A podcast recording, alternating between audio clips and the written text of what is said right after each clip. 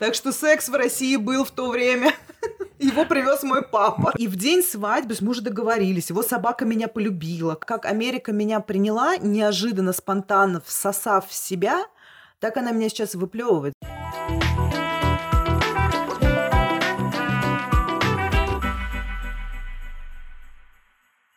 Всем привет! Это подкаст «Как ты к этому пришел?». Меня зовут Никита, я бессменный ведущий этого подкаста. А у нас новогодняя тема. Вот в видеоверсии вы увидите у нас камин, снежок за окном, и еще у нас э, новогодний гость. Сегодняшний гость у нас Маша. Маша очень творческая персона, она у нас фотограф. Маша, помимо того, что творческая личность, имеет офигенный э, учебный бэкграунд. Она мне рассказала, что поменяла 8 школ ну, или типа того, да. То ли 6, то ли... Я не знаю, я получилось, получилось во Франции, в Америке, и сейчас э, ты работаешь фотографом и фото фотографируешь селеб наших. В том числе, да. Ну, то есть это не только одна моя работа на данный момент, но да, в том числе. Ну, мы постараемся раскрыть все грани твоего творческого профиля, поговорить Моего обо всем. Да, да, да. Но а, давай начнем у тебя, о, вот, вот куда ни ткнись, в твоей истории везде интересно.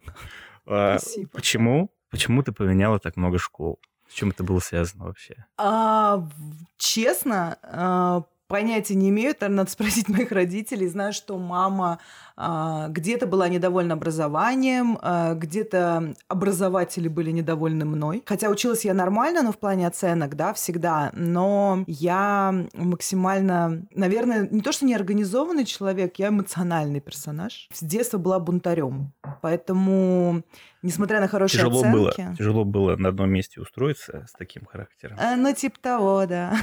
ну, то есть, да, скорее всего так, да. Ну, и плюс, да, когда-то мама была недовольна образованием, когда-то папа был недоволен образованием. Вот тот, тот факт, что ты так гастролировала по школам, оно дало тебе какой-то дополнительный социальный навык, что ты можешь везде погружаться в новые коллективы, легко находить общие языки с людьми?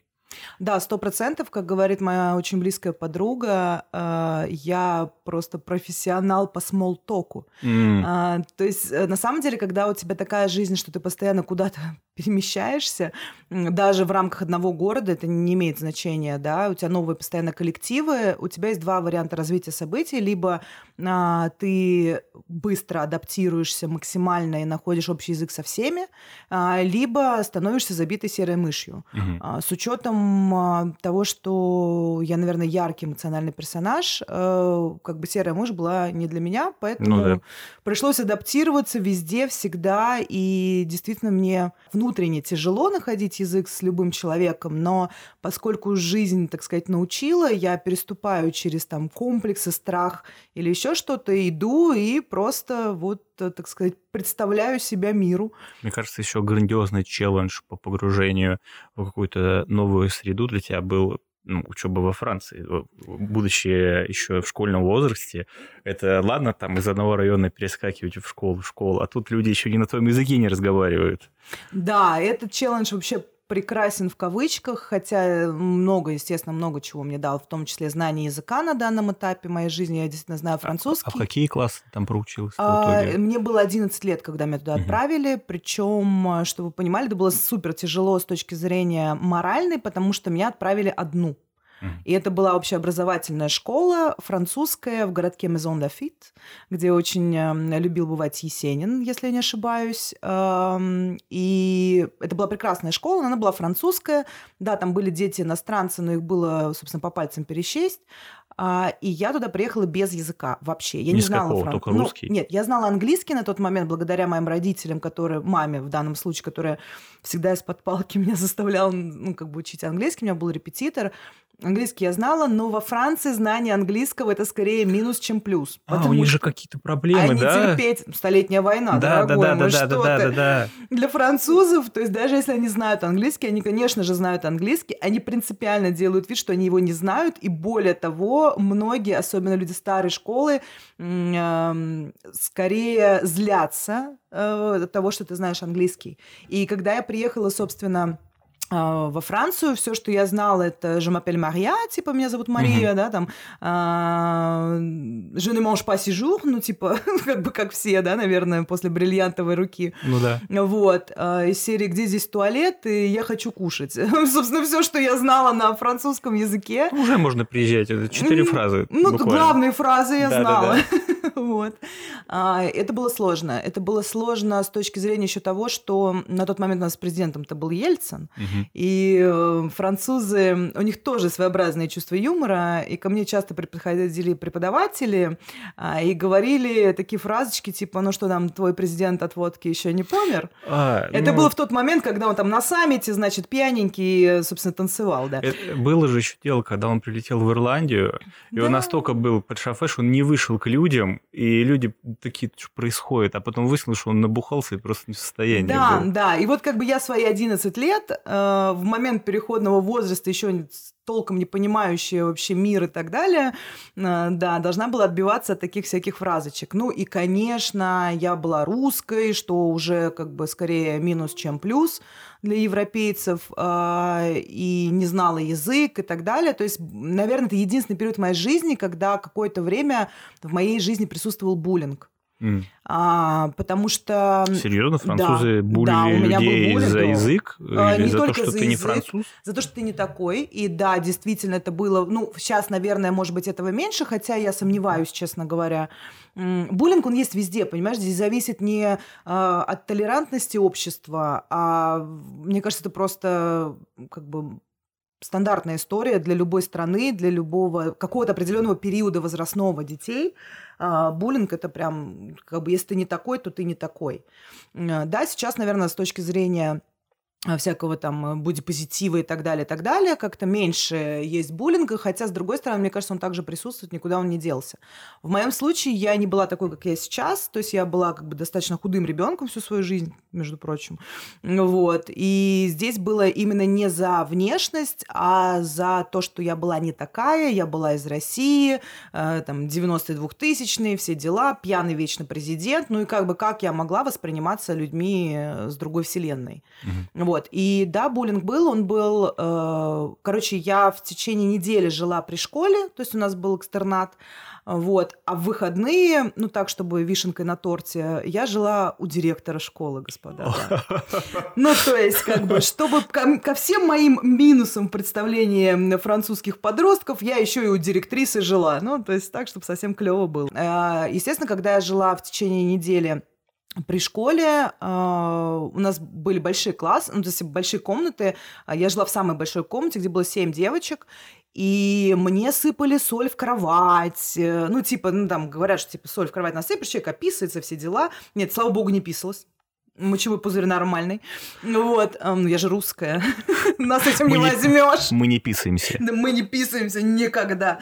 Вот. Но да, было куча всего. И э, там и воровали вещи. Ну, короче, что только не было.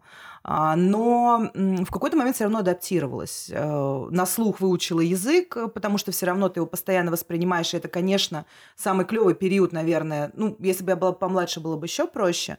Но в этот период дети действительно воспринимают все лучше, а, и я, естественно, выучила язык. Да, у меня французский хороший, я могу болтать на нем.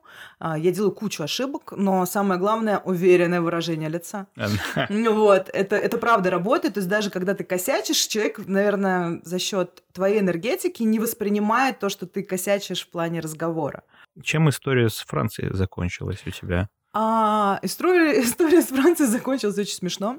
А, я, собственно, приехала на весенние каникулы. Чтобы вы понимали, за все время во Франции мои родители не приехали ни разу. Ни а, а сколько разочка. ты проучилась? Год. Да? Ага. Я была год, и, значит, собственно, в переходный возраст, и не видела ни одного из своих родителей за все это время. Ну, там, получается, чуть меньше года, учебный год, получается. И я, приехав, собственно, на летние каникулы, вцепилась в диван и сказала, что если вы, господа, хотите, чтобы я уезжала назад, вы берете меня вместе с диваном и засовываете в самолетик. Вот. А родители это, конечно, не напугало. Они такие, ну, мы сильнее, мы тебя отдерем от дивана в любом случае. И тут мне мама на днях рассказала, мы с ней, значит, вино, и она мне рассказала смешную историю, что она говорит, ты тогда э, сказала мне, что если, если значит, мы тебя отвозим в аэропорт, то ты на таможне говоришь, что отец тебя похищает, Вот. А папа у меня на тот момент был очень известным э, сериальным продюсером. Э, не только сериальным, вообще, в принципе, очень известным продюсером российским. И как бы вот это вот пятно на репутации, то, что якобы он похищает свою дочь, они разведены просто, поэтому а, как бы их напугало, и они такие ну, блин, ну, видимо, она остается, значит, в России. Вот. А, но самое классное в этой ситуации, мне это льстит, господа, я в 11-12 лет додумалась до такой гениальной вещи. Да. Вот. Уже тогда работал, понимала, работал. как работает институт репутации для да, да, как людей. работает институт репутации, точно, точно. Не, ну, реально, вот, вот так вот закончилась история с Францией. В итоге свое обучение школьное ты закончила уже в Москве, в России? Да, более того, экстерном, 10-11 класс я закончила экстерном. А, и вот э, во время 10-11 класса как у тебя было с процессом выбора куда ты дальше, что ты хочешь дальше. Ай. Тебе помогал кто-то, или ты как чувствовала, так и находила, что тебе интересно? Я хотела на международные отношения, потому что я уже знала, получается, два языка, плюс у меня было очень много иностранных друзей, и мне было это по кайфу, и я действительно хотела заниматься, я хотела быть каким-то дипломатом или что-то в этом духе. Ну вот, плюс, опять же, таки коммуникация с людьми, то есть мне это нравилось. Но... Это МГИМО, да? Что-то в таком духе? Либо МГИМО, либо РУДН. Я в РУДН хотела. Угу с учетом того, что у меня куча друзей была оттуда, это вообще была для меня максимально логичная история. Но родители сказали, тебя вообще никто не спрашивает, и, собственно, нет и нет. Э, у нас там нету связи в этом всем, и mm. как бы а, вот. Мама хотела, чтобы я шла на экономический в МГУ, куда я, собственно, и готовилась.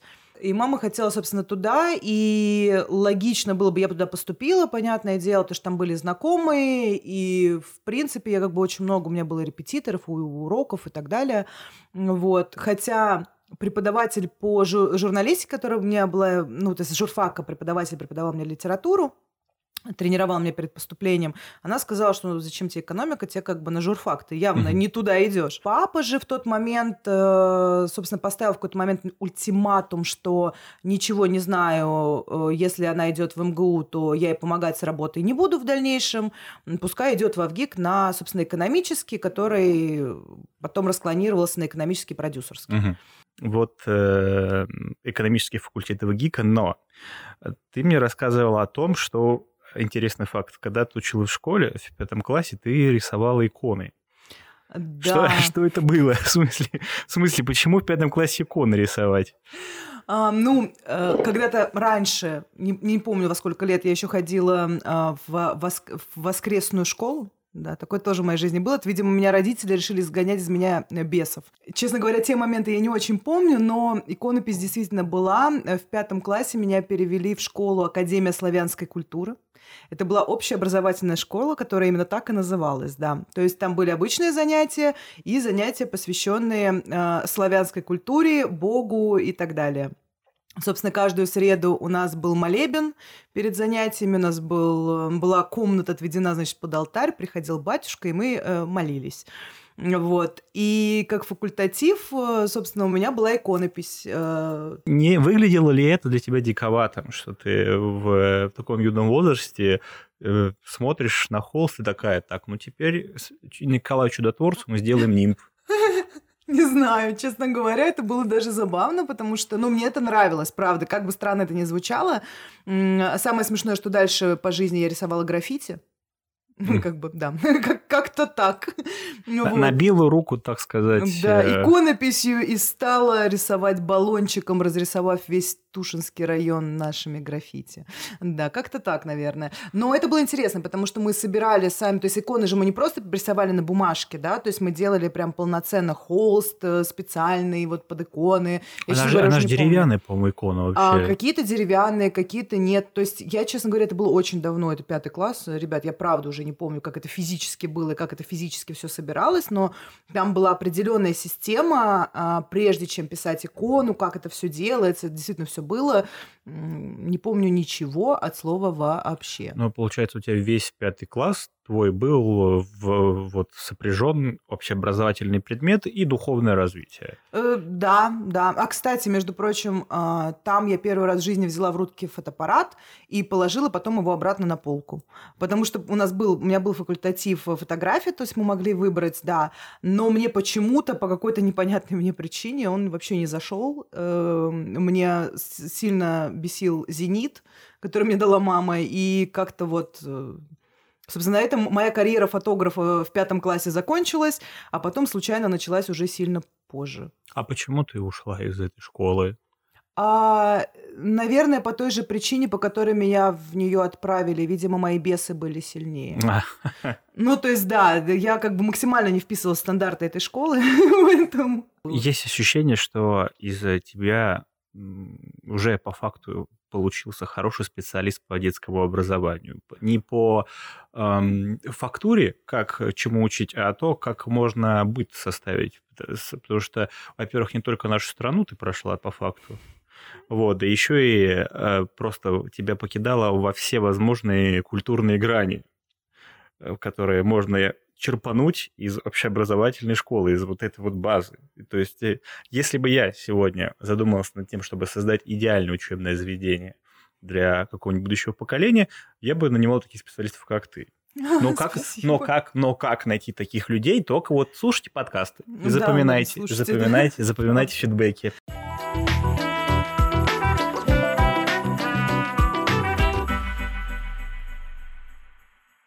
Теперь возвращаемся обратно в ГИК. Да, в ГИК. Э, вот ты поступила. Э, во-первых, как поступление складывалось во ВГИК? Слушай, как в творческий легко. вуз попасть? А, ну, в моем случае э, я типа ребенок известного папы, угу. то есть понятное дело, что, естественно, блат в том числе. Но угу. э, экзамен я сдала хорошо, на отлично все, потому что готовилась к МГУ. И, конечно, подготовка экономи- к экономическому факультету МГУ и в ГИКу, ну вы же понимаете, это, это, да. абсолютно. Да. То есть я пришла, там за полчаса все написала, сказала спасибо, я пошла. Вот, и, естественно, ну, поступила. В, э, в грязь лицом не ударила. Ну, слушай, ну как после подготовки МГУ, мне кажется, в любой вуз можно поступить э, с закрытыми глазами. А, а что требовалось там тогда на экономическом факультете? Там... Высшая математика, потом что там, ну, русская литература, понятное дело, сочинение, а, творческого ничего не было такого. Творческого ничего не было, потому что экономический факультет, да. Угу. Не было ничего творческого. Ну, то есть, типа, формально в русском литературе, вот в этом сочинении, или что мы там писали, уже не помню, а, там, ну, как бы какое-то творчество раскрывалось, ну, угу. в плане потенциала, но поскольку это экономический факультет... Абсолютно. Сейчас э, твой факультет, на котором ты тогда училась, он продюсерский. Нет, он, я так, я не знаю, остался ли еще экономический, в какой-то момент э, просто сделали еще один факультет, mm. который продюсерский. То есть сделали через год после моего поступления. Я поступила в 16, получается, лет я уже училась. Вот, а когда мне было 17, сделали продюсерский. Ну, тогда интересно, а как тогда, чему учили во ВГИКе экономистов? Должен быть какой-то крен на то, на чем специализируется университет. Как экономиста учили в, в творческом там, кинотеатральном вузе, здесь так можно это а, выразиться. Ну, кино, да. Ну, смотри, э, у нас, понятное дело, были предметы по продюсированию и так далее, само собой, куча вариантов. А, у нас были, у нас в том числе были э, предметы по режиссуре, по операторскому мастерству, то есть мы должны были знать естественную индустрию, то есть было все из этого. А, по экономике у нас был супер крутой преподаватель, я его обожаю. Я к нему ходила на всякие тоже доп. занятия периодически, поскольку я не очень часто ходила в институт. Не за это меня отчислили. Скоро узнаете. А, тебя еще и отчислили. Меня отчислили. Скоро узнаете, за что. Но да, а, собственно, он преподавал, то есть в то время, чтобы ты понимал, в ГИК это было невероятно клевое заведение с точки зрения атмосферы. Оно и сейчас такое же. То есть, понятное дело, что в одном здании учатся и актеры, и продюсера, и операторы, ну и все на свете, естественно, полноценный творческий вуз. Но в те времена можно было курить в институте, господа. А какой же киношник не курил? Ну, сам понимаешь. Вот. И, собственно, да, мы за здоровый образ жизни, но не я. А, вот. И у нас препод курил прям на лекции. Прям вот он тебе рассказывал про экономику и, собственно, курил прям при тебе. Это было максимально забавно, э, когда преподаватель такой, знаешь, типа, твой брат такой дружбан, и он у нас такой был, собственно, по своему характеру, и он нам давал классные экономические примеры, тут просто начал рассказывать, и я просто вспомнила один из примеров, который он нам давал, он звучал приблизительно так – ну вот, значит, короче, представьте, ребят, вам папа дал котлету бабла. Ну, дословно, да? Типа, вы можете его потратить на что? Пойти с друзьями тусануть, снять телочек, сходить в клуб и потусить хорошо. Вы можете типа во что-то вложить бабло. Ну, снять фильм или еще что-то. И вот такого плана у нас было экономическое образование э, в плане... Это на живых максимально... реальных примерах. Да, это было на живых реальных примерах, и, если честно, это было очень круто. То есть, потому что э, экономика, статистика и так далее, это максимально, ну, по мне, очень скучная история, если она не адаптирована под реальность. Но нам повезло, у нас вот э, именно преподаватель по экономике, он был максимально адаптирован под реальность. Академический язык волне. в целом, он такой не самый интересный. Да, однозначно. Э, чтобы учеба была хорошей, ее нужно интерпретировать, а интерпретирует ее как раз преподаватель. Если да. с преподавателем не получилось, ну, ты будешь получать сухую э, академическую пыльную книжку, пыльную информацию. Да, да. Нет, у нас, у нас были классные преподаватели, честно, несмотря на то, что я ходила не часто на занятия, а ходила я на них не часто, потому что я, а, работала уже в индустрии, и, б, я еще параллельно занималась клубными вечеринками которые организовывала, собственно, в 16-17 лет. Да, в клубы нельзя ходить, но я делала пати. А ну да, в целом, как мы, мы поняли, да, то, что у тебя вот этот процесс пошел. Ты, какой, ты поняла в какой-то момент, что прикольно самой какие-то денежки иметь, или как-то а, а, отлетела в то, что уже пора работать где-то? Как ты нашла то место? А, слушай, ну я работала вообще с детства. Ну, объективно, я начала там первые деньги зарабатывать, когда мне было лет, э, мне кажется, 13-14, это было как раз на граффити.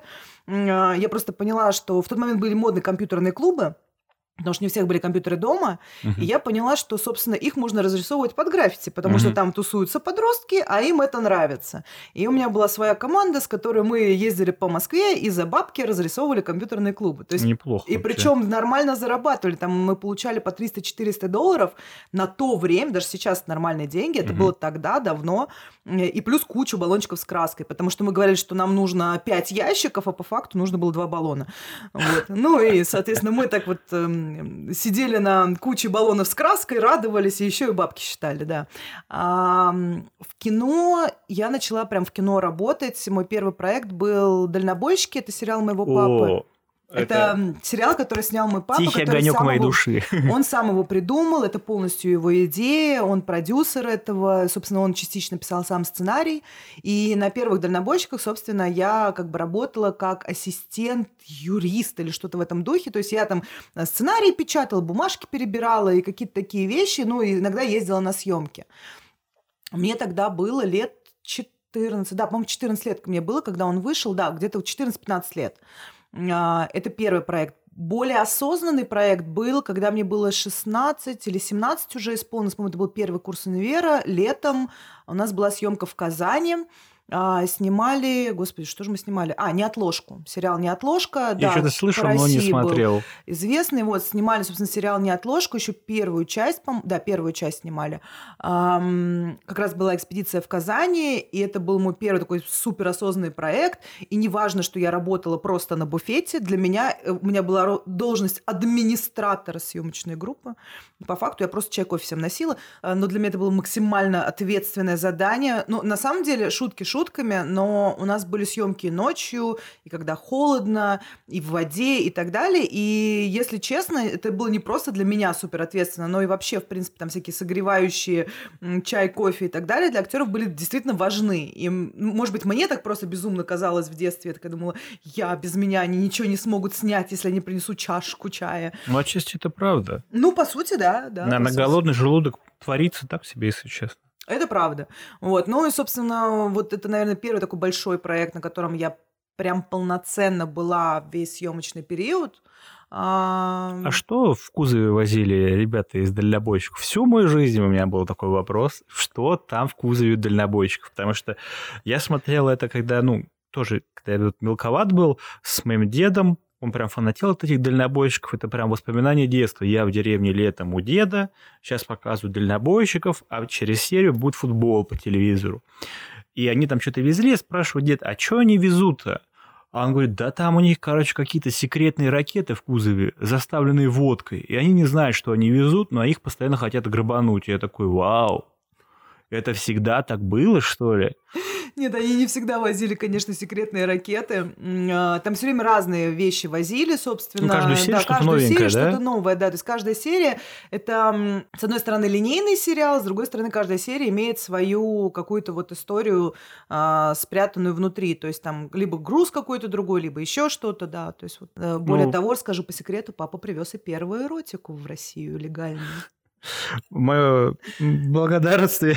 Да, но самый прикол в том, что мы до сих пор смеемся с моими сестрами по крови, ну, папа один, мама разные, на тему того, что папа максимально консе- консервативен, он действительно консерватор, и, а, и как бы прикол в том, что он закупал эротику, это вообще просто для нашего папы какая-то нереальная тема. Он по- подарил телеканалу РЕН-ТВ жизнь, мне кажется. Отчасти, пожалуй. Он просто создал как раз, ну, тогда создавалась НТВ+, и, собственно, закупками для, для спутника НТВ+, занимался тоже мой отец. Я да. вспомнил, по НТВ была эротика. Да, я был б- первый канал эротический, это создал мой папа. Да, я помню. НТВ. Я один раз, один раз я задержался, как-то все спали, а я НТВ смотрел, и вдруг что-то началось. И я такой, это по НТВ показывают, серьезно? Да, да, да, да. Это вот с НТВ плюс в свое время, да, как бы началась эротика в нашей стране. Так что секс в России был в то время. Его привез мой папа. Да, Сексуальную революцию. Консерватор. Заметьте. Так вот, а касательно учебы, во время учебы твоей подработки, что как ты отвлеклась на это все? Легко ли тебе давалось совмещать? Хотя я слышал, что ты прогуливала, видимо. Прогуливала, откровенно прогуливала, э, мучила совесть иногда. Вот. Скорее, знаешь, как мучила совесть с точки зрения того, что, как я уже 500 раз сказала, мой папа очень консервативен, и для него образование это очень важно, потому что мой папа, по сути, добился всего сам, в пол, ну, полноценно, да, он, более того, он даже не из России, то есть он русский, но родился он в Тбилиси, в самом бел- бедном районе э, города Тбилиси в Грузии, вот, и, собственно, приехал в Москву там с одним одеялом и пятью рублями, и добился действительно всего сам абсолютно, и для него э, образование это очень важно, потому что он с- э, всегда был отличником, он очень много читает, и как бы дочь, которая не ходит в Авгик, это позорище. С учетом того, что у него еще известное как бы, ну, имя и фамилия, соответственно, у меня его. Меня каждую пятницу таскали на ковер к преподавателям и отчитывали за то, что я не хожу на занятия. Но я работала, и я действительно занималась клубными вечеринками, потому что не всегда хватало там денег на жизнь и так далее. Несмотря на то, что я как бы, да, э, формально ребенок богатого папы, а, с другой стороны, все-таки жила я с 16 лет одна, и не всегда, естественно, хватало денег. То есть иногда Мгм. папа давал много денег, и я их просто, ну, просирала, ну, давайте по факту, да, дайте 17-летнему подростку там много денег, что он с ними сделает? Вот. А иногда просто, ну, просто забывала давать, потому что у него были свои дела и так далее. Поэтому я, собственно, начала заниматься клубами. И плюс мне это в тот момент было интересно.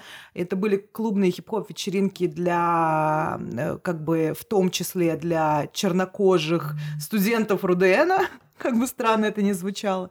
И да, я, собственно, так и зарабатывала. И, конечно, после клубов очень сложно э, приходить с утра на занятия. Ну да, потому что клубы как бы не днем работают. Ну, как бы, да, не днем работают, это факт. Поэтому, естественно, не ходила. А, Но самое, самый погиб был тогда, когда меня замучила совесть, и на третьем, по-моему, с половиной, в конце третьего курса или в конце четвертого я решила перевестись на заочное, а, потому что мне стало стыдно, что я занимаю бюджетное место какого-то студента, ну и так далее, и так далее. Мне, короче, замучила окончательно совесть, и я решила перевестись.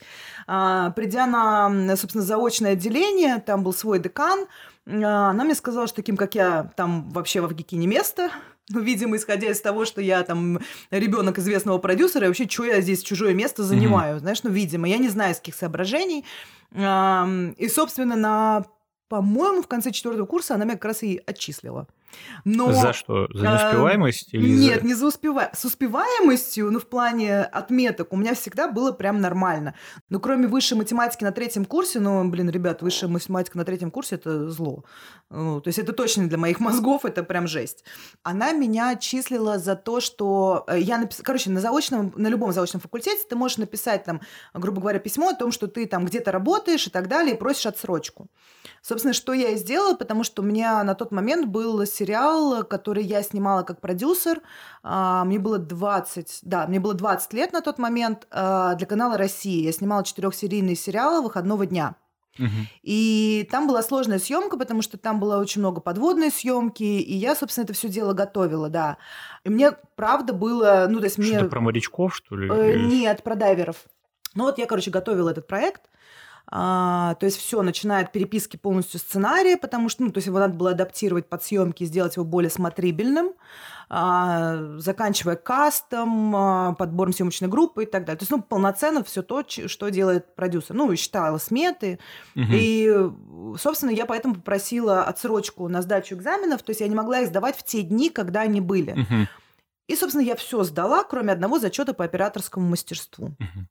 А у экономистов лежал... был зачет по операторскому да. мастерству. Ну, это же в ГИК, конечно. Вот. И у меня был зачет по операторскому мастерству, который я не успела сдать в... Ну, соответственно, я попросила отсрочку. А, у меня было направление, я договорилась с преподавателем, я пришла к нему. Он такой, ну, типа, чем ты сейчас занимаешься? Я говорю, вот, снимаем про дайвер. Он такой, о, классно, давай заварю чаю, посидим, пообщаемся. И мы начали, значит, собственно, обсуждать всю эту историю. А, вот. Ну и, собственно, мы пообщались классно. Говорит, давай направление. Я ему даю направление, а там типа дата просрочена. Ну, на пару дней. Он говорит, съезди в деканат, возьми новое направление. Я приезжаю в деканат, и мне говорят, а вы знаете, вы вообще-то здесь уже больше не учитесь. Я такая, в смысле?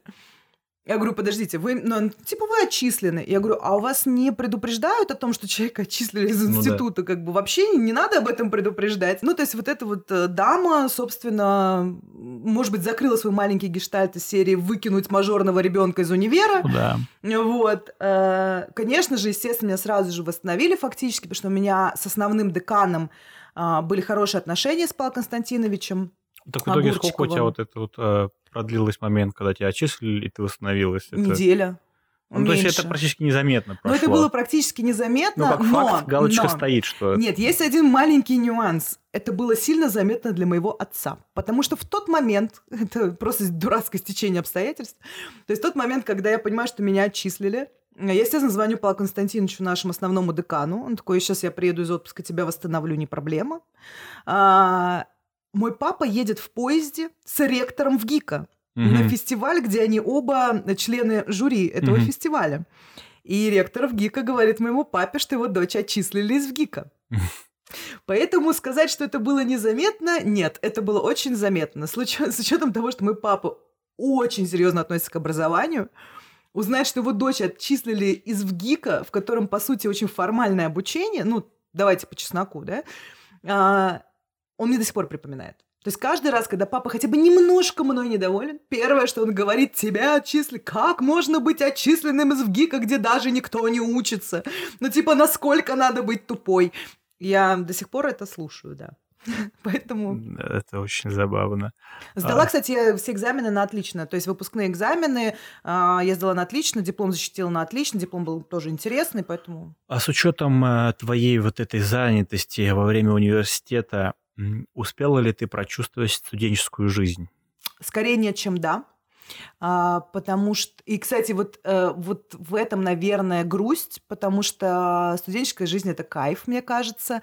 С другой стороны, у меня был немножко другой кайф, у меня все равно была какая-то, ну, та, та же самая клубная жизнь и так далее. Там тоже ребята в основном, которые ходили, были студентами. То есть всякие самбантучики, всякое такое. Конечно же, это все было, но не в формате моего универа. Угу. Хотя эм, в какие-то периоды, когда у меня не было, например, съемок, я тусовалась с своими однокурсниками, с одним из них я до сих пор очень дружу, Рубен Айропетян, я его обожаю, спасибо тебе огромное, Рубен. Он мне сейчас, кстати, э, как бы странно это ни звучало, он мне сейчас помогает как фотографу, в том числе. Mm-hmm. Он меня э, рекомендует на всякие рекламные кампании как фотографа, то есть, по сути, продает.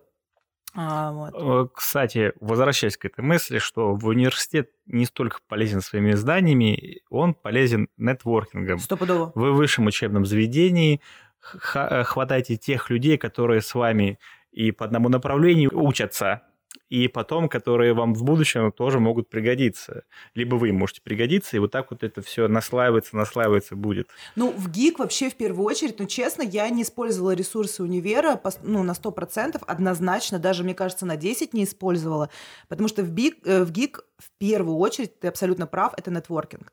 Потому что те люди, которые учатся с тобой параллельно на курсах, э, и старшие, и младшие и так далее, это те люди, которые будут потом творить э, отечественное кино, угу. по факту.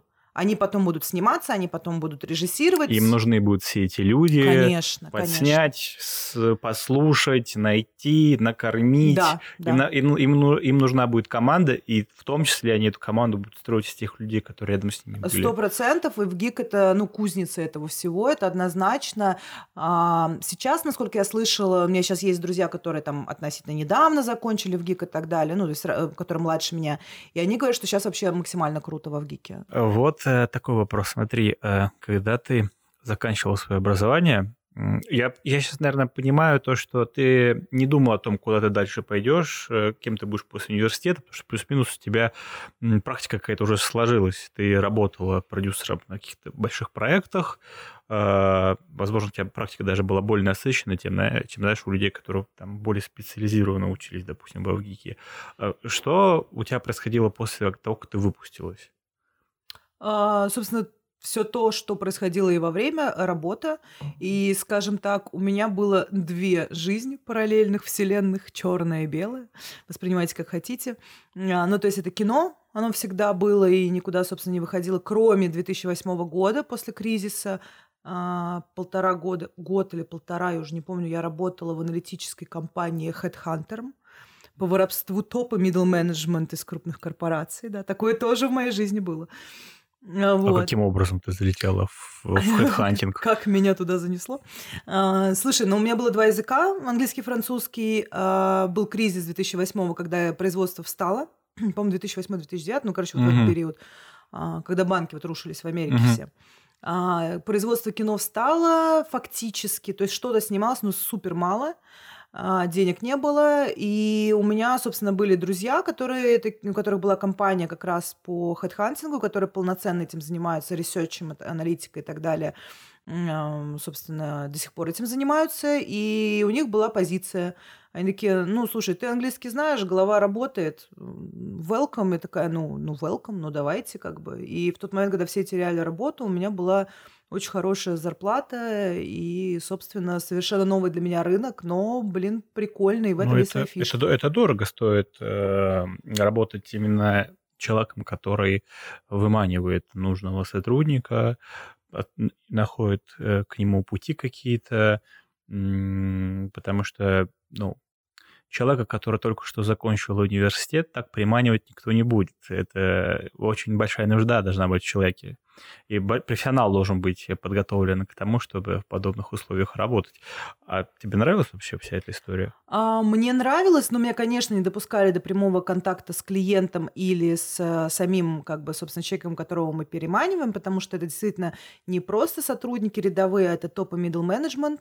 Вот. Я занималась больше, я была младшим аналитиком, то есть я занималась больше поиском а, и я очень много всего интересного для себя из этой профессии вынесла, потому что, по крайней мере, как загуглить, э, например, и найти человека так, когда нету никакой информации о нем. То есть там были такие рынки, я не знаю, какого-нибудь агронома. Я помню, мы искали какого-то агронома топового в какую-то топовую корпорацию. Ну, прикинь, что такое вообще топовый агроном? Так, мне кажется, такого вообще не бывает. Ну, по крайней мере, я так думала. И, соответственно, нужно было найти этого человека. И, скорее всего, как ты понимаешь, агроном это человек, который, ну, вряд ли там в социальных медиа везде постит, я типа топовый агроном. Я топовый агроном, да. Да, понимаешь, то есть по факту это какой-то супер закрытый человек, сидящий где-нибудь там у себя в поле нафиг. И, и как такого найти? То есть э, это же нереально найти, а нужно найти фамилию, имя, отчество, телефон контактный, ну, или имейл хотя бы. Ну, то есть это очень сложно, и это, естественно, ищется в онлайне. И то, что мне показали ребята, как что гуглить, какие, например, слова вбивать, чтобы выходила именно правильная информация. То есть вот такие вещи, а, ну, если бы я там не работала, никогда в жизни бы о них не узнала. А есть... почему, а почему тогда ты сейчас не работаешь э, рекрутером, э, топовым хедхантером? А, слушай, почему при... ты ушла оттуда? Я так понимаю, ты ушла. Да, безусловно. Здесь как бы история в том, что, конечно, это интересно, но для меня это максимально монотонная зада... э, работа. Угу. То есть ты сидишь э, в офисе там с 9 до 6, у тебя есть два выходных. Для меня это было очень сложно морально. Более того, я в какой-то момент э, мой организм сдал, хотя все было идеально, у меня была зарплата, работа, у меня были выходные, но мой организм посчитал, что ему не нравится в таком вообще ритме жизни жить, и он начал стрессовать, то есть я этого не осознавала, но у меня там по коже начались всякие пятнышки и так далее, то есть мне пришлось идти реально к психотерапевту и садиться на табло, вот я, я абсолютно серьезно, потому что м- я привыкла к максимально активной жизни, э, каким-то перемещениям в пространстве и так далее. А тут я просто не знала, что делать с двумя выходными. Э, по факту. Я знаю, что это звучит максимально странно, но вот максимально размеренный, вот такой вот правильный какой-то график жизни для меня был, как выяснилось, для меня он просто не подходит. Чисто на даже физиологическом уровне.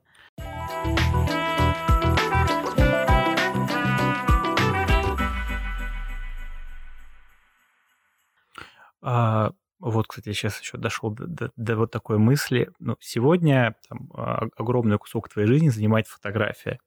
И мы так уже много пластов твоей жизни прошли. И я задумывался, когда в этой структуре из балансированности появилась фотография. Это смешная история, наверное. Ну, точнее, не то, что смешная, она не запланированная. У меня были отношения с молодым человеком, с которым мы собирались жениться и так далее, а, но в какой-то момент я поняла, что пора уходить, не потому что я не любила, а потому что у нас с ним были разные видения вообще существования на этой планете и развития дальнейшего. И, собственно, я от него ушла, и все бы клево, то есть мы нормально общались. И в какой-то момент, э, собственно, он собирался уже где-то прошло месяцев шесть, наверное, после нашего расставания. Он, значит, собирался жениться на другой девушке э, и позвонил мне то ли в день своей свадьбы, то ли за день. Короче, где-то в период своей свадьбы, значит, он мне позвонил узнать, как у меня дела. Интересный заход вообще. Да, это было, это было совершенно феерично, потому что у нас очень много друзей, я прекрасно знала, что он как бы женится. И я такая думаю, ну ты как бы нормальный вообще человек, ты мне может, нафига звонишь? Может, он индульгенцию какую-то хотел, типа... Я не знаю. Ну, то есть все может быть. Э, либо он хотел, чтобы я его отговорил. Я, короче, так и не поняла прикола этого звонка. Но повесив трубку, первая мысль, которая мне пришла в голову, такая, блин, я не хочу дышать одним воздухом с этим человеком. Просто мне надо слиться куда-нибудь в, другую, в другое измерение. А, и Видимо, это был просто такой этап моей жизни, когда нужно было в очередной раз что-то поменять, потому что я привыкла в жизни что-то все время менять. А, и я такая думаю, ну, надо ехать куда-нибудь, ну, скажем, в Южную Африку учиться на режиссера, что было бы логично после продюсирования. И, в принципе, мне это нравилось. Я думала поступать на режиссуру как второе образование. Южная Африка, потому что там пингвины ходят по песочку, это прелестно, мне кажется. Вот. Плюс там классное, там неплохое образование, не то, что прям супер классное, но оно американское. Угу. И не так дорого, как в Америке, что логично. Классная природа, ну, красивые не так безопасно, люди. как в Америке. А, с одной стороны, да, с другой стороны, тоже много преувеличено, но если серьезно. Плюс мне нормально, для меня было привычно общаться с иностранцами, общаться с теми же самыми чернокожими, я понимаю их менталитет, и мне это близко, все-таки всю жизнь я параллельно занималась там как бы и вечеринками для них, и общением с этими людьми, да. До сих пор у меня есть чернокожие друзья, там бывшему вообще мулат, как бы, и uh-huh. все такое. Вот, а, поэтому для меня это было прям, ну, логично. Но как э, любые африканцы, южноафриканцы, э, веселые, медленные люди. Uh-huh. Есть такое понятие African time. То есть, если ты с кем-то назначаешь встречу э, из, собственно, чернокожих, то приходить через час, он все равно еще опоздает. Uh. Вот. Ну и, собственно, отвечали на письмо в универе приблизительно так же. Ответили через два месяца после того, как я написала, я уже в Америке училась. Вот. Они мне, короче, ничего не ответили. Я такая думаю, блин, валить-то хочется. Вот прям завтра и, собственно, я написала, увидела рекламу New York Film Academy, той самой, где я Султан учился и так далее, Найфа. И написала им, э, поняла, что образование режиссерское у них очень дорогое, там 47, что ли, тысяч долларов, у меня таких денег не было, но у них были курсы фотографии, а мне вот прям прибило свалить. Я такая думаю, ну, нормально, двухмесячные курсы, там, что-то типа 6 тысяч долларов, ну, affordable, могу себе позволить. А, взяла... Это когда мы заговорили про Америку, тут подъезжают ну, английские. сори, да. да. Простите, пожалуйста. Да не, это ничего страшного, просто забавно как факт. Ну, кстати, очень многие русские американцы, так скажем, говорят именно так, на русско-английском языке. Есть да. же много видео, типа, э, это платье so expensive. Да, да, да, да, да, это да. Извините, такая русско-американская дурацкая привычка. Это не понты, господа. А, ну и, собственно, да, они как бы сразу же мне ответили, естественно, потому что американцы в этом смысле любят деньги, в отличие Конечно. от южноафриканцев. Вот. А, со мной сделали, собственно, интервью по скайпу, естественно, я его прошла, потому что с английским не было проблем. А, ну и купила камеру, то есть они отправили список техники, которую нужно с собой uh-huh. привезти. Ну и, собственно, я это все дело упаковала, села в самолетик и свалила. И это меня заняло где-то месяц. Ну, то есть через месяц я была в Штатах. После того звонка где-то через месяц я была в Штатах. То есть, ну, я получила визу, понятное дело, да, там и так далее. А, села в самолетик, да. А я... студенческая виза у тебя была? Да. да. Ее сильно проще, да, получать, по-моему? А, Ее, ну, в принципе, да. Если у тебя, конечно, есть оплачено уже образование, угу. само собой, конечно, это в интересах штатов. Угу. Вот. То есть такой, может быть, не совет, не совет. Люди, которые хотят э, съездить в США, особенно сейчас, когда с визами туговато, если ты э, сможешь найти учебное заведение, с помощью которого устроить себе студенческую визу, это сильно поможет. Ну, в, в том, теории, да, наверное. Ты одна, получается, собрала вещи и одна прилетаешь в Лос-Анджелес. Да? Как все вот это происходит, обустройство твое, как коллектив, как обучение строилось? А, слушай, э, обустройство, поскольку как бы я приехала, толком ничего не знаю, да, понятное дело, у меня у папы и у мамы там были какие-то знакомые, которые одни пытались просто развести на бабло, а другие быстренько слились. Э, я взяла рядом со школой, э, собственно, арендовала студию. Она была жутко дорогая, но тогда курс доллара еще был 30 с копейками. То есть да. тогда могла себе, собственно, это позволить. А, и я, кстати, вовремя оттуда слилась, потому что в тот момент, когда я жила в Штатах, курс доллара стал 90 с хреном. Это в 14-15 году. Это был, да, да, это был тот самый 14-15 год. Я успела в последние ворота просто купить машину и переехать в квартиру угу. другую. То есть, точнее, не на квартиру другую, я переехала в мотель. Да, я а. жила в мотеле с тараканами и общей кухней, но там жила, правда, только месяц. И без кондиционера в Лос-Анджелесе летом в 35 градусов жары в пустыне. А. Это был ладочек. Вот. Это, ну, жилье, а как с деньгами вопрос решался? Ты накопил каких-то денег и с ними поехала в США? Или ты там каким-то образом что-то уже могла подмутить себе, какую-то работу найти? Слушай, ну на тот момент, когда я приехала, были накопления, плюс сдавалась квартира в Москве, плюс курс доллара все-таки был 30, угу. поэтому, в принципе, плюс-минус, ну, расходы все покрывались. Угу. А, и первый месяц я, собственно, вообще даже об этом не парилась, а должна была я там жить всего два месяца, угу. и, потому что я уехала на двухмесячные курсы. Другой вопрос, что я осталась там на два года, и это а уже каким другая образом история. это затянулось? А, на короче, под конец двух месяц... второго месяца меня позвала декана, такая, ну, типа, оставля... оставайся на еще один год обучения. А, ну, типа, на годичный курс. Я говорю, у меня нету там 47 тысяч долларов, и почек моих не хватит, чтобы оплатить ваше образование, господа. Ну, вот. Она говорит, нет-нет, мы тебе даем грант. Я такая, в смысле грант? Халява? ну, любимое русское слово. Да, да, да. Ну вот. А, такая... Как будет халява на английском языке? А, такого нету понятия. Ну, как бы у них нет такого понятия. Free Это... of cost, наверное, да, что-то да, да, такое. Пробона. Ну, да, да. И, собственно, она сказала, что не совсем, потому что это все-таки частный вуз, но они мне сделали гигантскую скидку, то есть там 40 с чем-то тысяч долларов они мне... Я доплатила только десятку. Угу что, ну, как бы... Можно было потянуть. Да. То есть я, естественно, взяла э, в долг у мамы с отчимом денег и таким образом э, приняла это предложение о гранте на годичное обучение. А в итоге ты еще и дольше там да, пробыла? Да, в итоге я пробыла там еще дольше, потому что есть такая фишка, как а, виза практики, которая называется OPT.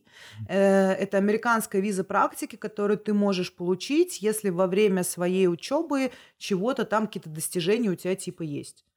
Ну, то есть не только вузовские, а имеется в виду какие-то внешние, ну, типа для творческих людей какие-то награды получил, или какой-нибудь, не знаю, как актер поучаствовал в какой-нибудь театральной постановке, вот что-то такое. То есть ты собираешь все свои какие-то достижения. Портфолио, да, какое-то собрать да, должна. Да, ну то есть такое, которое вот э, хорошее, да, и плюс ты собираешь рекомендательные письма, и вот таким образом ты можешь подать на визу практики, ну и почти всем всегда дают, как бы если есть хоть какие-то достижения. И вот я осталась типа еще на год, да, после этого. Э, как, собственно, ты покоряла Америку в академическом смысле? Как складывалось твое обучение и как ты сходилась с твоими одногруппниками? У меня прикольные были одногруппники. Они, короче, все были иностранцы. А нет, не все обманываю. У нас было двое не иностранцев, остальные иностранцы. А, моя школа в основном как бы для иностранных студентов, угу. но м, там есть также, у них есть программа с американскими ветеранами, так скажем. То есть, ну, ветераны это не имеется в виду в нашем смысле, там, дедушка 70-летний, а люди, которые прошли войну, да, в любом возрасте, неважно, там, служили в армии, и у них какие-то там, например, не знаю, слух потерял или еще что-то, ну, вот, вот, вот это вот в Америке считается ветеран. А, и, собственно, школа предоставляет как бы им тоже бесплатные места, за которые платит э, американское образование, mm-hmm. американское государство. Что касается Америки, там нужно действительно пахать целыми днями, ночами, заводить контакты, максимально социализироваться и так далее, чтобы действительно чего-то добиться. Это не так просто еще с точки зрения того, что да, там, безусловно, все очень милые, все тебе улыбаются, но Америка очень прагматична по факту все люди, с которыми а, ты знакомишься, не все будут, э, скажем так, нужны тебе э, или ты им а, в дальнейшей работе или еще чем-то. То есть люди, по сути, знакомясь а, с разными людьми, сразу плюс-минус просчитывают выгоду. Выгоду, да. А, это не обязательно материальная выгода, это может быть выгода связей, выгода каких-то коннектов, творчества или еще чего-то. Но это как минус, так и плюс, потому что э, с ними намного проще делать любые творческие проекты бесплатно, потому что каждый из них понимает, что чем больше связей ты обретешь, тем больше материала ты сделаешь любого, тем быстрее ты э, достигнешь чего-то с точки зрения практики, то есть в карьере, и тем быстрее, возможно, ты обретешь какие-то связи. Поэтому э, с этой точки зрения американцы очень крутые. То есть у меня была куча э, ситуаций, когда я просто знакомилась с людьми на улицах, и очень многие люди, с которыми я элементарно знакомилась просто на улице, в дальнейшем приносили мне работу, а, были достаточно известные э, в итоге, как оказывалось, я же тоже не всех знаю, да, или у них был кто-то знакомый очень известный. То есть, по сути, да, Лос-Анджелес это то место, где рядом с тобой ходят голливудские звезды, и это факт. И до них дотянуться можно рукой, это тоже факт. А до кого ты дотягивалась? А, ну тот же самый Коман, если вы загуглите, вы поймете, кто это, потому что по имени его никто никогда не узнает, но по картинке, как только видит фотографию, такие, а, ну да, да, я его знаю. Потом я работала с Эриком Робертсом, так получилось. Это брат Джули Робертс, тоже известный актер. Угу. А, потом, кто еще? Тиша Кэмпбелл Мартин, это жена Мартина. И это вообще как бы очень известная тоже американская певица на данный момент. Я с ними, да, работала, с Команом работала почти под конец э, своего пребывания в Штатах. Это было абсолютно случайно, а, но случайности не случайная. У меня была знакомая, которая меня позвала, собственно, на съемку волонтерского, скажем так, проекта, а, такой э, рэп-музыкального клипа в защиту загрязнения типа воды.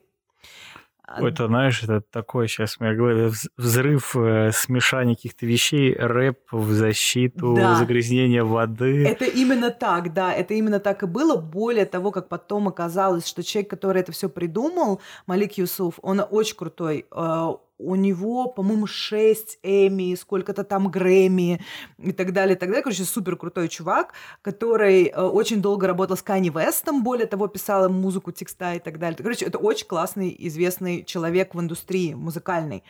А, я, естественно, этого всего не знала, я просто вписалась с точки зрения того, что да, блин, клево, э, я как бы вообще за всякие такие волонтерские начинания, а, и она меня позвала как фотографа бэкстейджа э, и, в принципе, помочь с организацией, потому что у меня есть в этом опыт. А и... как вообще это тебе подкидывало твое а, окружение или обучение тебе подкидывало такие знакомства и, и такую то, и работу? То. И то, и то. А, что касается обучения, короче, вот мое мнение таково. В Америке а, тебе может быть, а, тебе будут давать знания только тогда, когда ты будешь их брать сам. То есть, по сути, есть формальная программа, которую ты изучаешь, но чем больше ты задаешь вопросов, тем больше, чем больше ты интересуешься чем-то, и чем больше ты вписываешься во всякие инициативы школы, тем больше знаний ты получишь. Мне кажется, это суть вашего образования, это а, любознательность. В том числе, да. Но у нас как бы в России есть какая-то стандартная такая система, да, что в любом случае ты что-то получишь. В Америке это не так. То есть а, тебе дают какой-то пласт, понятное дело, но при этом тебе дают огромное количество возможностей, которыми ты должен пользоваться сам. Не пользуешься – твоя проблема.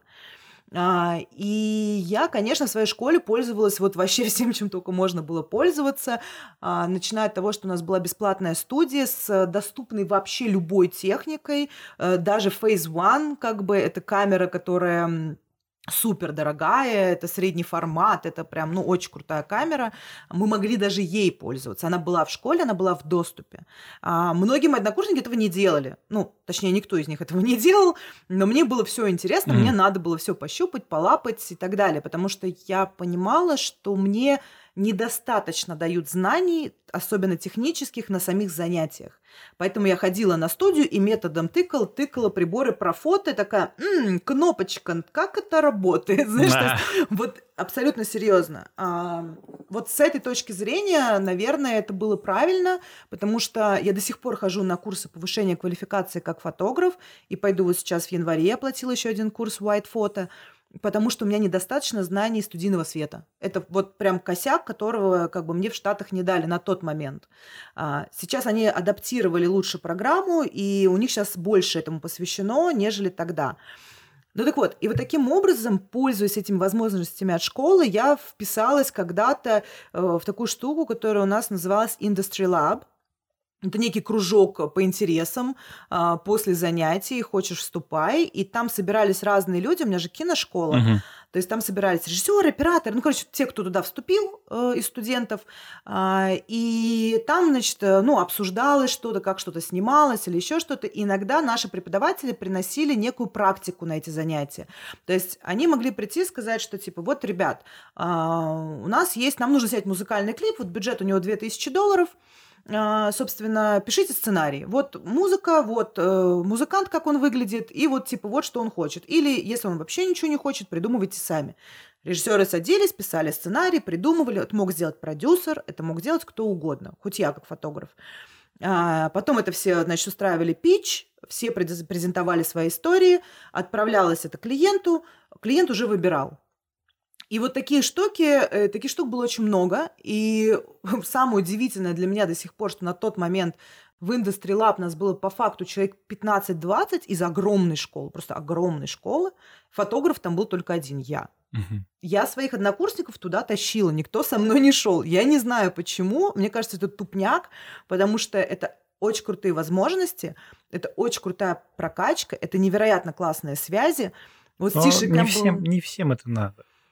Ну, наверное, наверное. Ну вот, короче, вот с Тишей Кэмпбелл Мартин с той же самой я познакомилась, потому что меня, то что в Industry Lab э, пришел заказ на сотрудников, ну, грубо говоря, на съемочную группу, потому что у них был там режиссер, оператор и так далее, крутые, естественно. Она снимала в тот момент клип. Э, и нужны были просто ребята, там, которые будут э, администраторами и так далее. И плюс бэкстейдж-фотограф, естественно, я, потому что больше никого не было. А бэкстейдж это в каком плане? То есть, типа, как э, быт съемки снимать да, или да, что? как, как происходит, ну, то есть бэкстейдж это, ну, типа, съемочный процесс ты снимаешь. А, а зачем надо быть э, бэкстейдж-фотографом? Зачем это нужно производству? А, слушай, это, ну, вот в рамках школы это нужно, например, я, кстати, на этом деньги зарабатывала в школе, это нужно, например, начинающим режиссерам, операторам, чтобы когда они отправляют что-то на фестиваль, у них были фотографии, это требуется, угу. того, как происходил процесс съемки.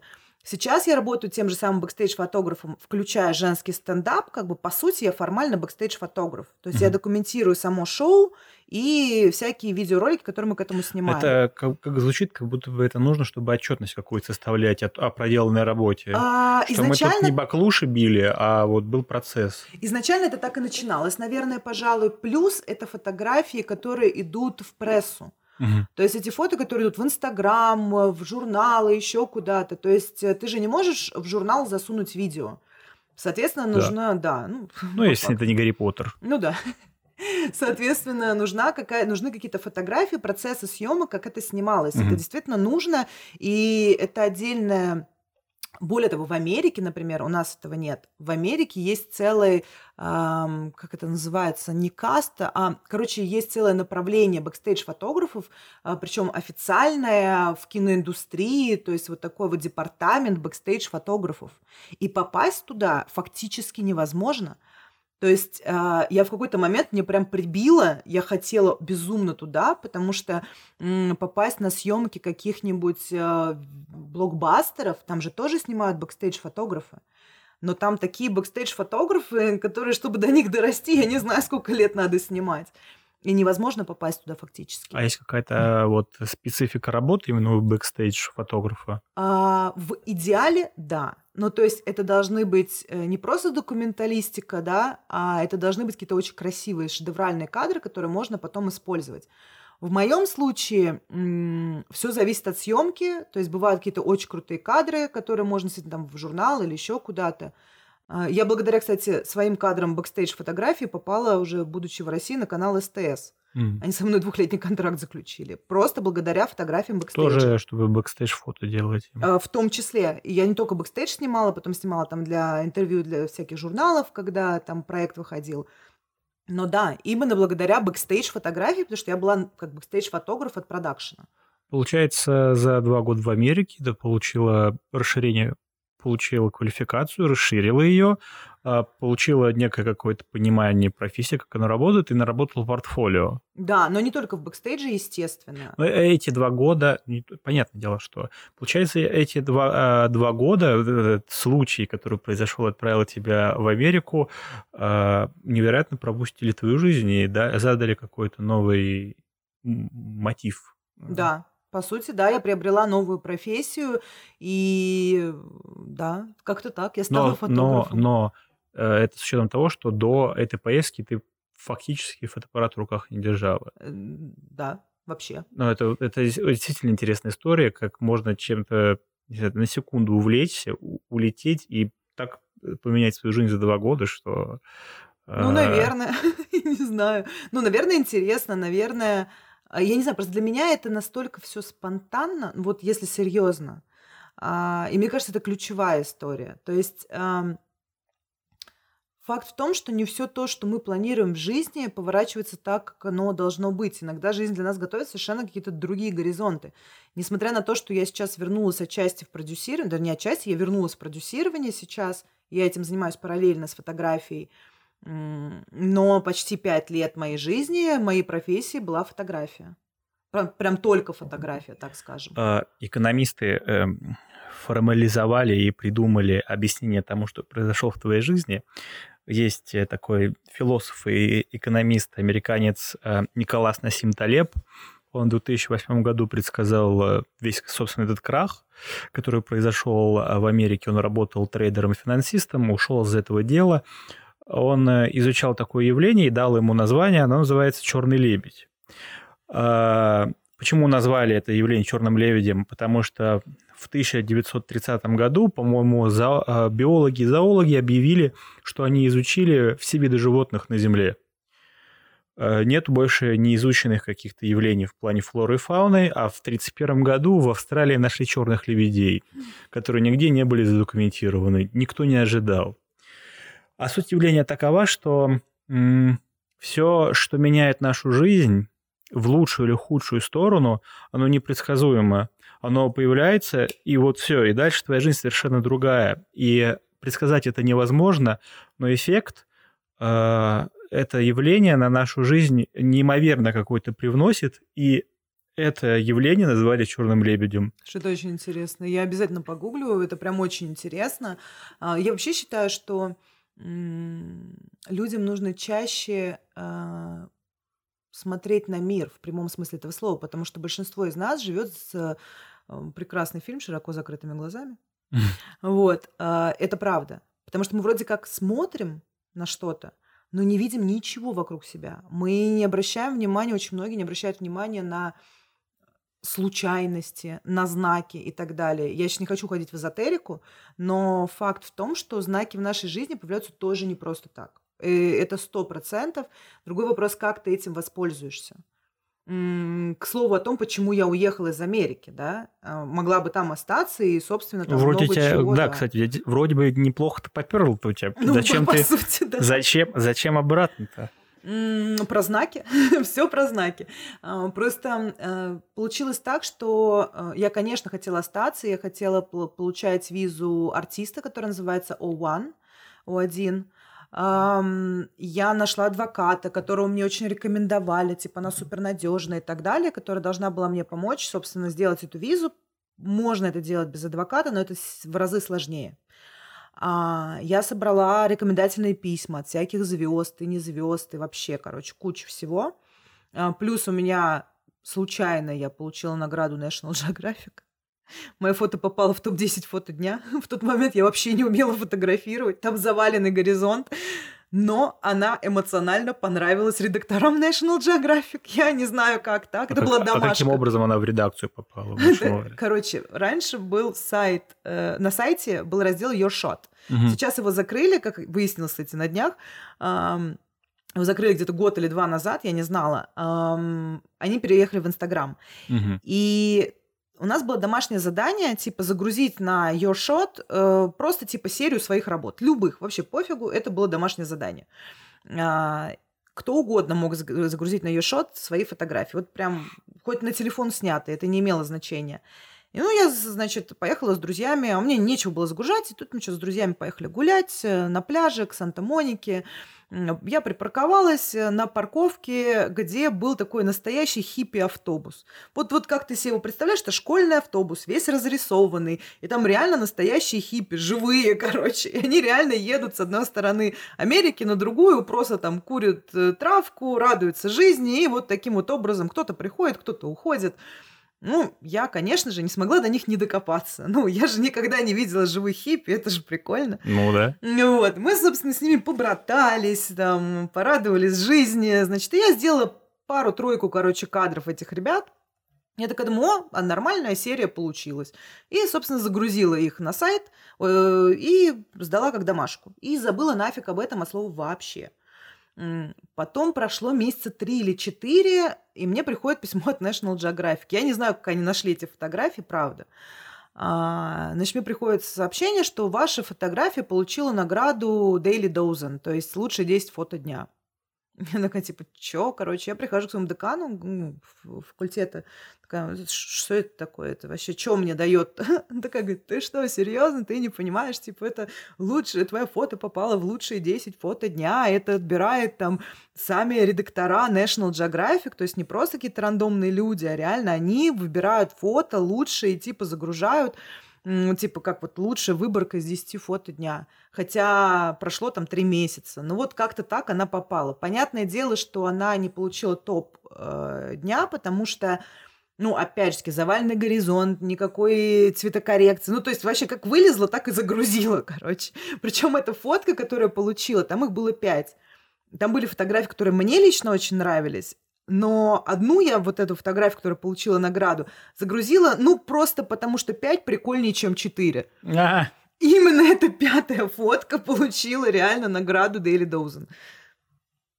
Так совпало. Как-то так, понимаешь? Естественно, Поэтому, собственно, я думаю, такая, ну, вот вроде портфолио нормально, да, там награда National Geographic есть, там э, всякие письма рекомендательные есть. Ну, я типа точно останусь, ну, как бы заплатила адвокату денег, две с половиной тысячи долларов.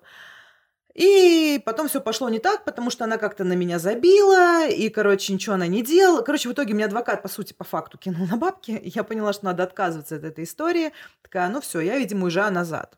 Потом у меня американские друзья узнали, что я собираюсь уезжать, потому что меня кинули, по сути, на бабло. Они такие, нет, нет, типа, ты никуда не поедешь, так не пойдет, мы тебя женим. Такая, что, типа? Они мне, короче, нашли чувака-ветерана.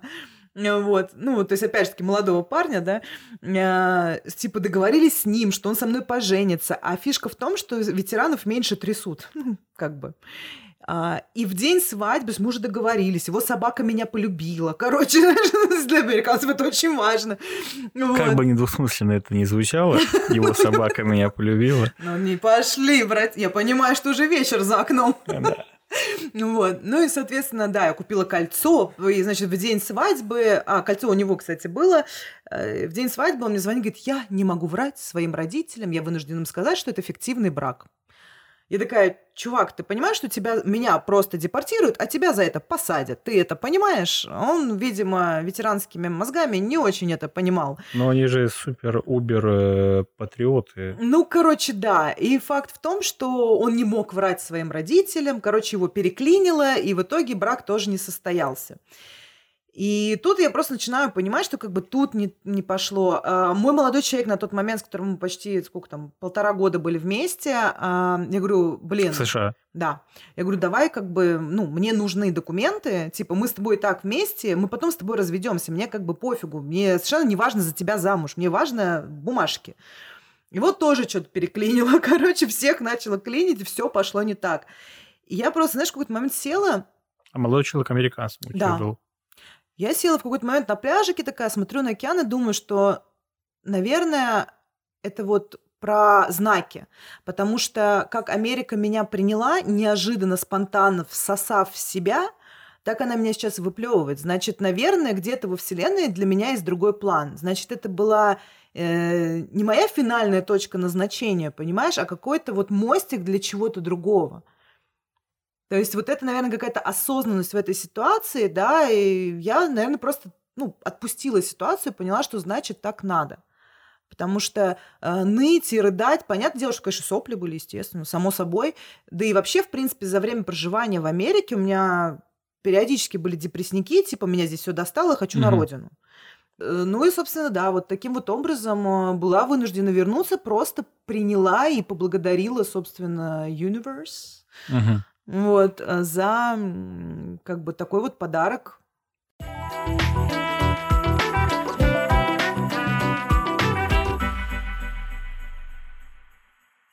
Такой вопрос. Ну, вот ты вот это все формальное и неформальное собрала, приехала домой, на родину, и как дальше ты тут развивалась? Я Что максимально офигела.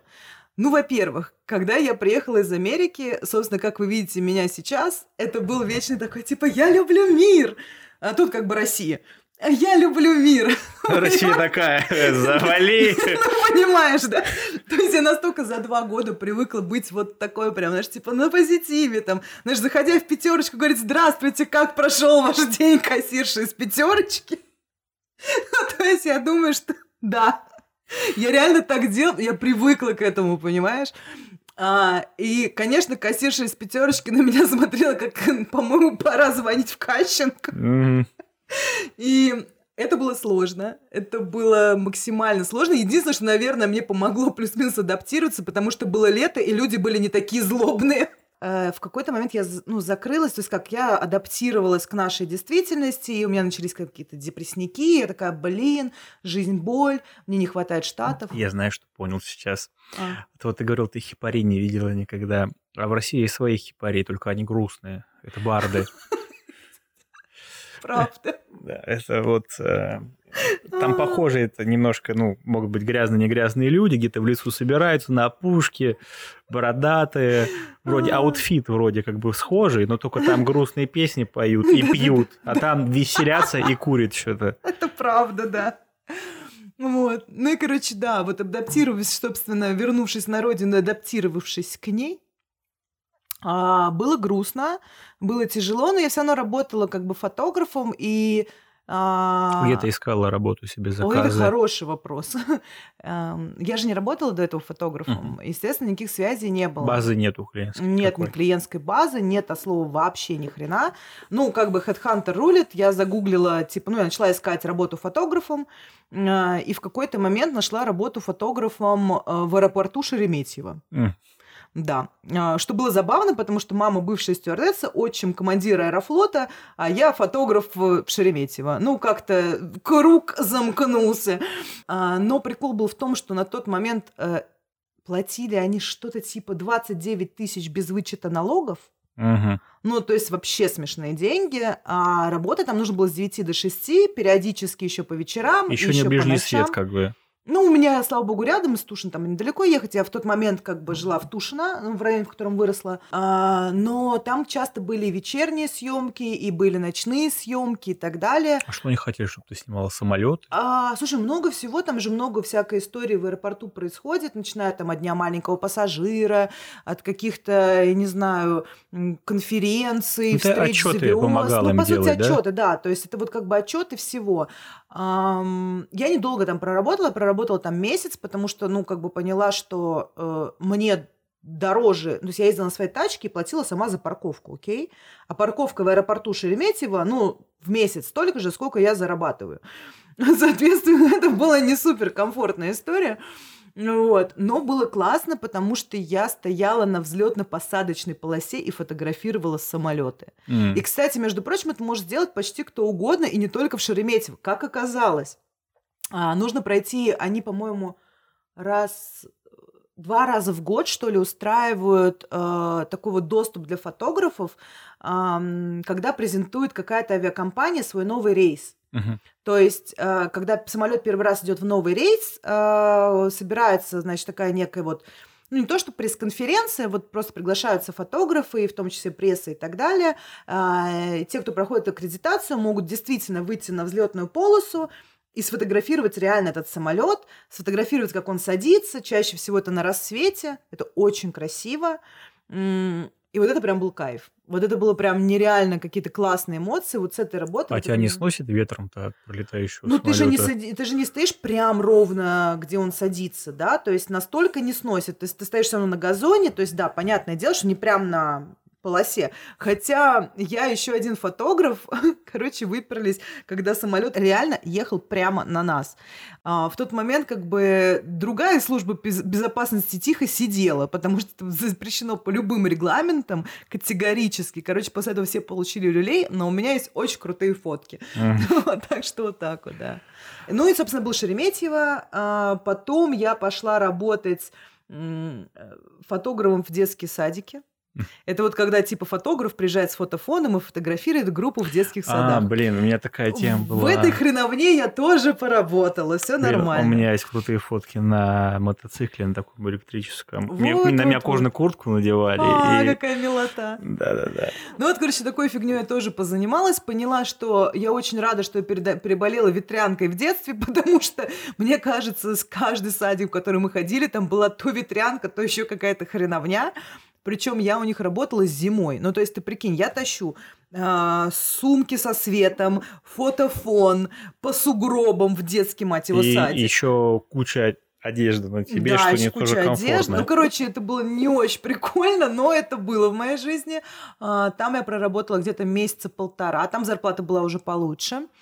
А потом обо мне вспомнил мой однокурсник, который мне написал такое, слушай, Арсеньева, ты же там вроде как фотографом стала.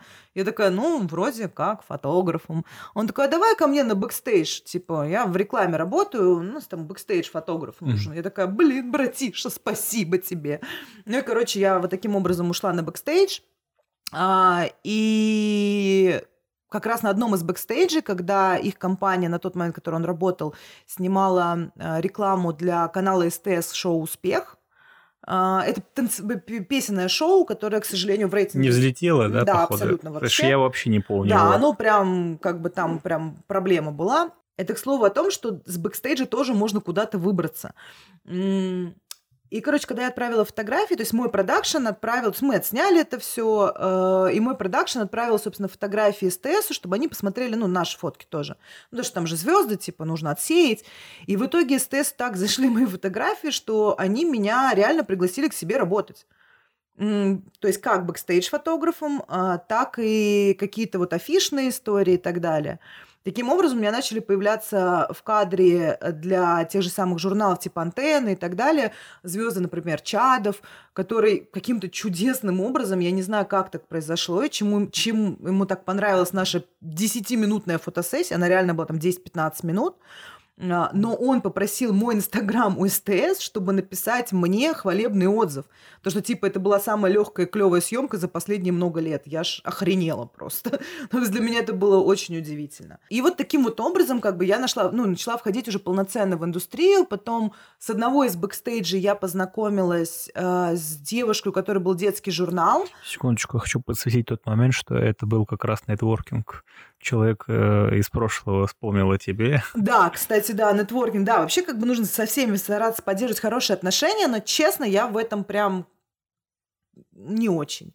Ну, то есть я классно общаюсь со всеми людьми, но именно нетворкинг, когда нужно поддерживать, пойти там на кофе хотя бы раз в год сходить, я прям тяжело с этим как бы дружу, стараюсь исправляться, потому что это очень важно, очень важно. Ну, просто в с- случае с Рубеном мы с ним реально дружили как бы в студенческие годы, прям очень хорошими друзьями были. А, ну и да, собственно, с СТС таким образом я попала тоже на СТС Love и так далее. И вот на одном из... б- э, Параллельно я работала на СТС и снимала бэкстейджи для вот Big Boom Production, в котором я, ну, как бы работал Рубен на тот момент. А, И с тех же бэкстейджей я получала заказы, например, э, ну, то есть познакомилась с девушкой, которая детский журнал. То есть таким образом я стала детским фотографом. То есть, короче, здесь важно что? Помимо того, что ты делаешь клево свою работу, ты должен быть клевым человеком. Ну, то есть ты можешь быть не только там хорошим или нет, но ты должен быть запоминающимся человеком. Ты можешь быть даже говном, но сделай так, чтобы твой говнистый характер был прикольно саркастичным, например, да? То есть ты можешь быть злым, но С тобой было саркастичным. комфортно. Не обязательно комфортно, чтобы с тобой было интересно. То есть ты... ну, Ну, и- если- интерес это же тоже комфорт. М, Не соглашусь. Ну, то есть, например, э, есть потрясающий режиссер, который я обожаю, который снимает почти, мне кажется, все шоу Камеди Клаба. Он невероятно умный, интересный, но у него иногда злобный сарказм. Но у него такой сарказм, который как бы он немножко обсирабельный, и ты понимаешь, что тебя как бы обосрали, но тебя так красиво обосрали, что ты стоишь и думаешь, черт, ты не обидишься же. Ну, это целая культура троллинга. Мне кажется, она в нашей стране в том числе воспитывается очень давно. Да, но не все э, настолько умны, понимаешь, и образованы, чтобы троллить грамотно. А юмор это в целом, э, острый юмор это про интеллектуальное развитие. Про интеллектуальное развитие. Ну, короче, это важно. И общение важно. Ну, то есть э, нетворкинг это правда важно, и действительно зачастую надо переступать через себя и идти знакомиться, идти разговаривать, не прятаться под камушек, по крайней мере, в моей индустрии. А, Неважно, это киноиндустрия или фотоиндустрия, короче, в творческой индустрии, в любого плана, это важно. Потому что м, бренд самого себя, это, ну, как бы, помимо твоего таланта, это также важно. Мне кажется, даже равнозначно. А зачастую и намного больше. Потому что есть очень много людей, которые фотографов тех же самых, которые, да, качественно фотографируют. Ну вот, ну, блин, ничего особенного. Вот есть люди малоизвестные, которые снимают в 500 тысяч раз лучше. И технику знают в миллион раз лучше. Но какие-то фотографы становятся звездами, а какие-то нет. Ну, потому что людям не только интересна картинка, которую они видят, важно еще, чтобы личность стояла за Да. созданием этой картинки. Если там, ну, если я условно сейчас делаю крутой снимок, люди скажут, прикольно, но кто ты такой? Ты для индустрии или для общего какого-то культурного понимания никто. А Я, по если... сути, тоже, кстати, никто до сих пор. А если, я не знаю, Уилл Смит сейчас э, начнет делать фотографии, даже с учетом того, что он может быть не профессионал в этом деле, все будут э, очень пристально следить за этим творчеством да. и будут респект ему выдавать, просто потому что это Уилл Смит. Да, его имя, идет, его имя идет впереди вообще всего, к чему, к чему бы он ни прикасался. Поэтому Уилл Смит ТикТок покорит сейчас. Да, Покорил, это, точнее, да, уже. слушай, неудивительно вообще. И... А какие вообще вот ошибки были у тебя в профессии такие, чтобы вот ты бралась за голову, господи, как мне это пережить вообще? А, не было, потому что я не позволяла себе таких ошибок. Ну, то есть я, когда я понимала, что я могу не справиться, я просто не делала. Я просто не брала заказ, я просто не делала. И из-за этого, или просто не снимала даже творчество. Ну, чтобы ты понимал, я настолько загонялась, что я не снимала творческие проекты, потому что я думала, что я сделаю говно просто творческий проект, за который я сама плачу. Я не хотела их снимать, потому что мне было стыдно, что я сниму какую-то какашку. Угу. А, это идиотизм. Ну, это прям... Это загоны внутренние, это внутренние комплексы, от которых я реально решила избавляться. Просто нафиг в мусорку, потому что именно они мне мешали по жизни очень много. Не то, что я толстая или еще что-то, как мне казалось, да, что типа вот если бы я была бы худая, я бы большего добилась. Нет, если бы я просто перестала, если я просто позволила себе ошибаться, просто не корила себя за каждую ошибку, ну это тема из детства, да, я не корила себя за каждую ошибку, даже маленькую, или даже за то, что не является ошибкой, но мне кажется, что это ошибка, а, моя бы карьера была бы намного выше сейчас, чем как бы она есть по факту. Кстати, вот эм, возвращаясь к черным лебедям, а, у этого писателя, экономиста и философа есть другое определение, которое называется антихрупкость. Это, ну, мы знаем, что такое хрупкий предмет. Я беру вот этот стакан, и он сейчас падает, он хрупкий. антихрупкий – это не значит упругий, а антихрупкий – это когда какой-то предмет или личность, она прошла через большее количество трудностей, ее этот мир э, поваял, позжимал, покривил, и он не только как-то ну, не умер, этот, эта личность или этот материал, а он стал сильнее благодаря тому, что он что-то прошел. И вот эта история про то, что ты позволяешь себе ошибаться, это история про то, что ты можешь становиться более антихрупким человеком. Ну, наверное, да. Мне кажется, это про это. Ты мне потом обязательно скинешь название этого прекрасного человека. Я прям готова уже все его работы прочитать. Мне прям зашло. Вот. А, да, скорее всего, про это. Но то есть действительно трудности тебя делают, либо они тебя ломают, либо они тебя строят. А, я выбрала второй вариант. Ну, то есть я достаточно много валялась в депресснике под одеялком с соплями и э, говорила, что типа жизнь боль, за что вселенная надо мной так издевается, что я сделала плохого, господи, за что. Короче, я задолбалась ныть. То есть, да, понятное дело, что до сих пор ною периодически. Ну, как бы это нормально, я девочка. Да все-таки ПМС никто не отменял, вот, но... Да и что, я тоже могу поныть, нет, нет, ну, Мужские голове. ПМС тоже, если это уже научно доказанный факт, все нормально, вот, но как бы да, это факт, я просто позволила себе делать то, чего я не позволяла делать раньше, и во многом, в том числе, карантин в этом помог, я не знаю, что случилось с моими мозгами в этой весной, но случилось что-то классное, ну вот по мне что-то классное, правда. Um, на сегодняшний день, э, вот э, как ты можешь описать э, себя? Ты фотограф, творческий деятель, чем к чего-то жизнь тебя привела сегодня к какому моменту? Um... Я просто клевая личность. Ну, это первое, конечно, безусловно, и самое важное, наверное. А, не знаю, я и фотограф, я на данный момент, вот если говорить о работе, я три месяца назад устроилась в продакшн-компанию, которая снимает рекламу э, и всякие разные интересные штуки еще. А, это тоже воля случая, кстати, как я в нее попала. Это новая компания, но моя начальница, она просто какой-то нереально крутой продюсер.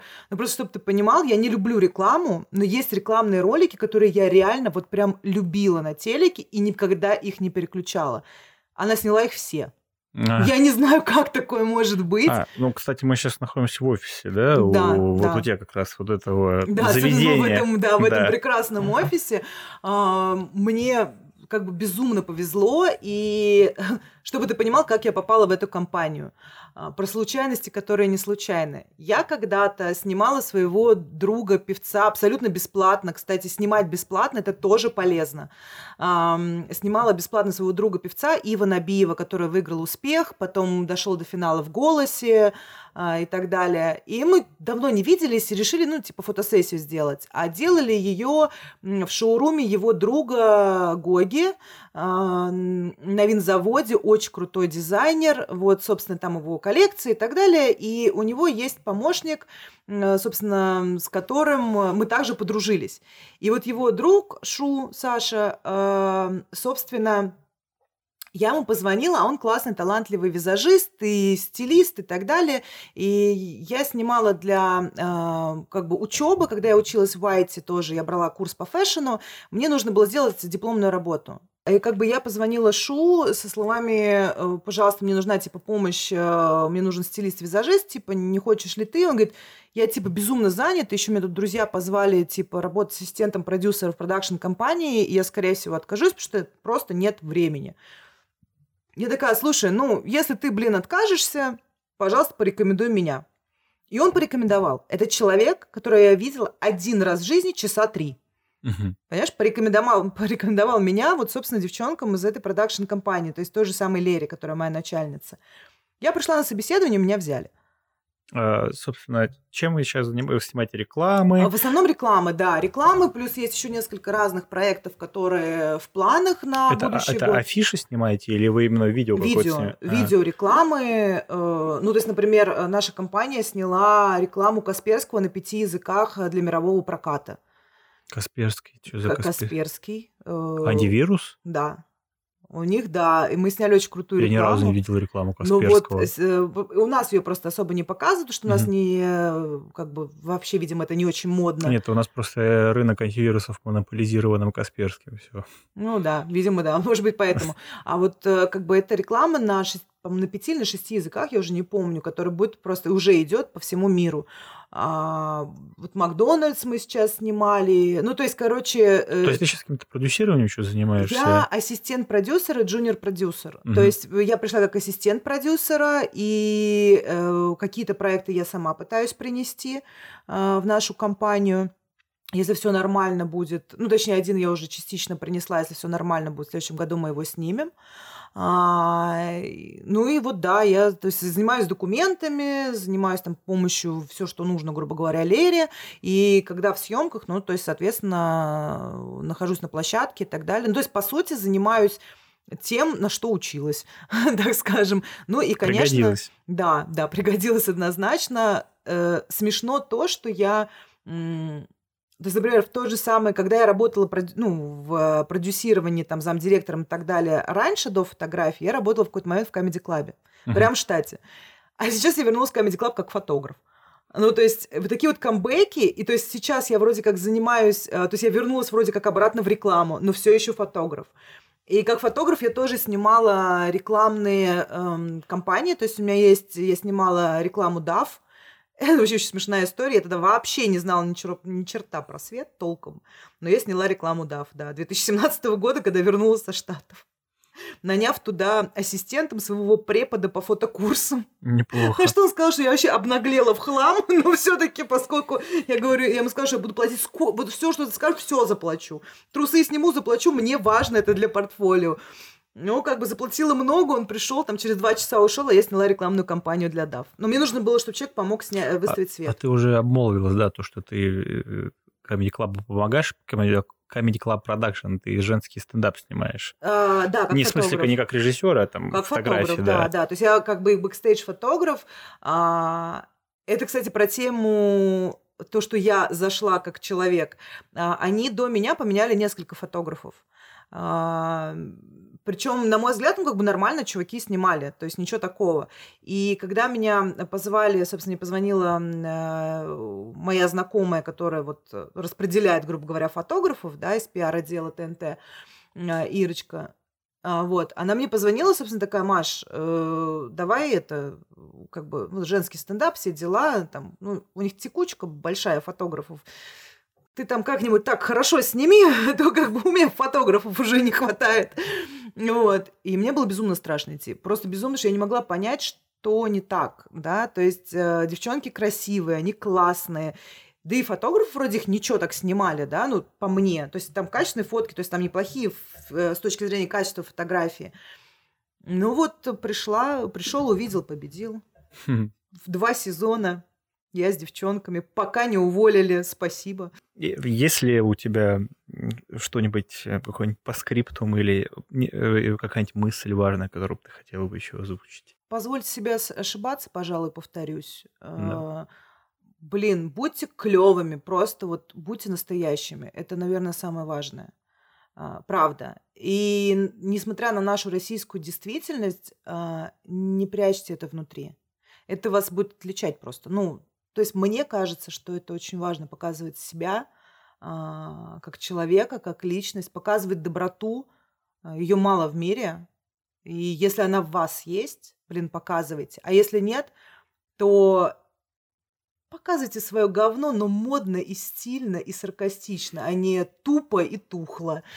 Как-то так. Короче, транслируйте себя в мир. Это, блин, важно миру.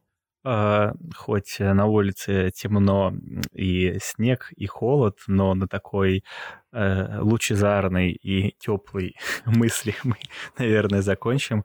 А, это был подкаст «Как ты к этому пришел?». Э, Маш, спасибо тебе большое, что ты пришла. Это был очень большой разговор, но очень интересный. Спасибо, извини, что я столько... Не-не-не, все нормально. Я надеюсь, я надеюсь, что вам понравился этот выпуск, и увидимся скоро. Пока. Пока-пока.